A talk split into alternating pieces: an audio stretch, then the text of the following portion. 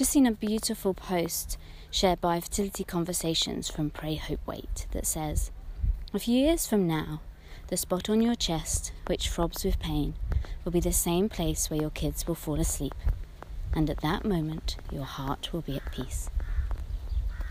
And it's so beautiful, and it made me cry because that's exactly how I've experienced it. The pain, that ache in your heart that you just know. You know that you're meant to be a mother. You know that you're meant to have a tiny person falling asleep on you. You just, you know. And the fact that it isn't happening is so, it just feels so wrong because you know that's what you want, you know that's what you're destined for, but you can't see how it's going to happen.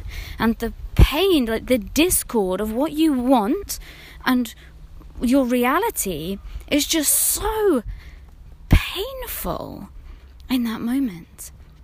And yes, a few years later, from when I was in that pain, I had tiny people falling. I still sometimes have tiny people falling asleep on me, even though they're quite big now and that weight of the weight of wanting is replaced by the weight of their their tiny body their being. And it is beautiful. But it's that last line that bothers me. At that point your heart will be at peace. Because it's basically saying your heart cannot be at peace until you have that. And not just one child. It doesn't say baby, it doesn't say in a few years' time you will have a baby asleep on your chest. It says your kids. So that implies that not only have you had one child, you've also had a second. And for many, when they're going through infertility, you'll have your much longed for baby, and you are so grateful and you are so, oh my God, and the relief relief. Yet, still that. What about the second? Will we to have a second? Will it ever happen? What if there is a single child? What if I want two? What if I want three? Do you see that even then, if you're saying you cannot be at peace until you have exactly what you want in your life, what you deserve in your life, if you're saying you cannot be at peace until you have your two children or three children or the house that you want or the job that you want or the success that you want or the relationship that you want, whatever it is that you want and you are desiring, if you're saying you cannot be at peace until it comes, that's what I want to talk about today because you can. Because it is possible to have that peace in your heart before. And I know, I know because I've been there that it feels impossible. And when people tell you this, you're like, fuck off. Like, seriously, fuck off. It hurts loads. And you don't even, you don't even want to feel at peace while you're in it. That's not even what you want. You just want the pregnancy. You just want the baby. You just want the life that you want. And I get that because I've lived that and I couldn't understand. I didn't I didn't get it. I was like, stop telling me that I can be okay now. I don't want to be okay now. I just want to be pregnant. I just want to be a mum. But do you see that by focusing on you, getting you happy now, in the waiting, in the wanting, that helps bring it to you. It helps you make decisions from a place of love rather than fear. It helps you look after yourself in the best possible way to be enhancing your fertility rather than sabotaging it with lifestyle choices that negate fertility. It allows you to to look back on this time as the most intense personal development journey you've ever been through. Because that's what infertility can be. It can open you up to who you are, what you're here for, what you want to achieve in your life, not just in terms of you want to be a mum, but what kind of mum do you want to be? What kind of woman do you want to be? And how can you be that now? Live that now. Because when you just imagine for a moment, just imagine if you could just take the pain and the wanting and the not knowing and the what ifs, if you could take all of that and just let it go. Just take it out of your body, to sit it down next to you. What would it feel like in your body? How would it feel to be you if you didn't have that huge weight in your chest of what if never? Because that is what I teach. This is the place that I guide people to. It's not something someone can just give to you. If I could, oh my God, I would just stick it in the post now and I would send to every single one of you. If it was something I could give you, and it's in a one way, it's it's hope, it's faith, it's trust, but it's kind of deeper than all of that because it's just knowing that you are enough, you are okay, you are you just in the essence of you. Even when the whole world feels like it's burning, like it does at the moment. And instead of every news article you read, every post you see, totally flooring you and making you feel powerless and like there's nothing you can do to help anyone or anything. It gives you that inner strength, that resilience to go, what can I do? How can I help? How can I serve?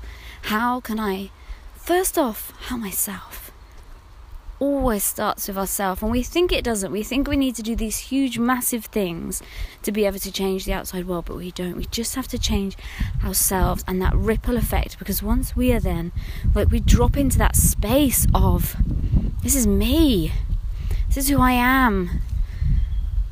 And from that place you can then help others. You can help your friends and your family your community and it's so, so powerful. So that line, and that, and for the vast majority of you listening, it's true. In a few months slash years, that ache, that place in your heart, will be the place your children fall asleep.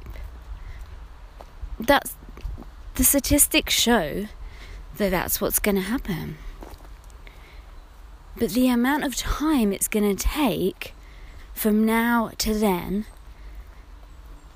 that's the bit that you can work on because instead of going, I just have to like hold on until it happens. No, you can be okay now. You can be doing so much to support yourself and just support your dreams.